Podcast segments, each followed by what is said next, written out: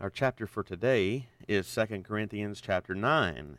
And when you read this chapter, it may feel eerily like you're reading the, the previous chapter. Um, but the reason for that is Paul is carrying on here in chapter 9 the same discussion that he began in the last chapter, and he's still urging them to be generous in their giving. And he talks about how Christians in general should view their money and possessions. It's a, it's a good chapter to consider carefully and do uh, a little self examination by it. Um, so let's think about what he says about how Christians should give. At the outset of the chapter, um, Paul is still talking about, as we mentioned uh, yesterday, taking up a collection for the the financially burdened church in Jerusalem. And he wants the Corinthian church to contribute to that cause. So he's still encouraging them to be generous, not only in that particular instance, but as an ongoing outlook on life as believers in the Lord Jesus Christ. And beginning in verse 6, um, Paul begins to lay out for them some general principles about how Christians should give of the resources that they themselves have been blessed with by the Lord. So in verse 6, Paul sets forth a general principle uh, to remember. Um, if we're stingy, we forfeit blessings from God that otherwise would be ours as a reward for generosity. In, in Paul's words, whoever sows sparingly will reap sparingly. Whoever sows bountifully will also reap bountifully. So he then, in my estimation, after that, lays out four characteristics or goals of Christian giving based on that general principle of verse 6. So the first is as we've mentioned, Christians should give generously. Verse 6 clearly sets forth the goal of giving bountifully. Um, we saw in the last chapter that Paul commended the Macedonian Christians for not only giving according to their means, but remember 2 Corinthians 8 3, but giving beyond their means. and we explored some of the reasons in the last chapter why Christians of all people should be generous people.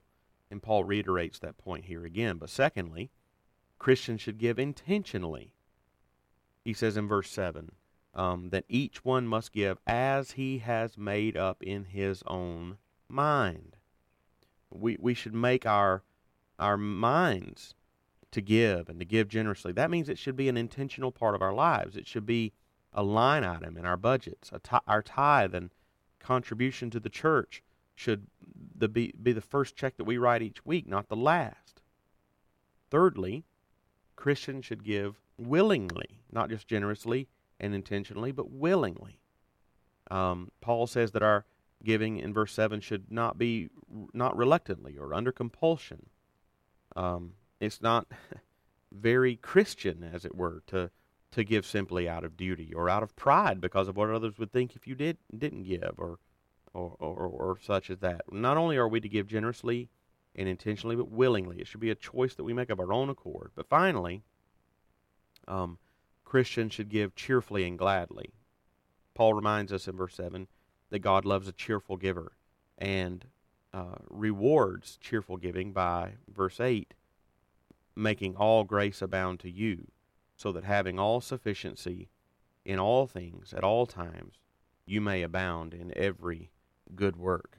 There is so much more to say about um, these verses that I we don't have time to deal with this morning. I, well, I may do another podcast uh, later on that that uh, lays out more fully the the thought process of what Paul is saying here, particularly um, in verses six.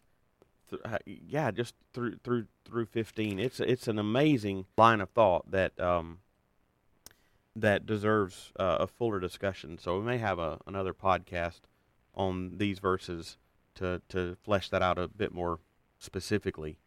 But it's hard to emphasize too strongly, just to wrap this up, that what Jesus said in Matthew 6:24. You cannot serve God and money.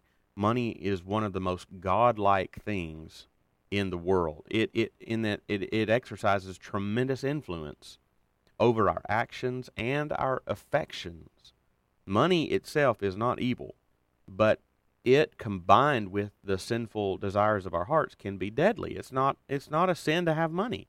Money itself is not the root of all evil, but the love of money is, according to 1 Timothy 6:10.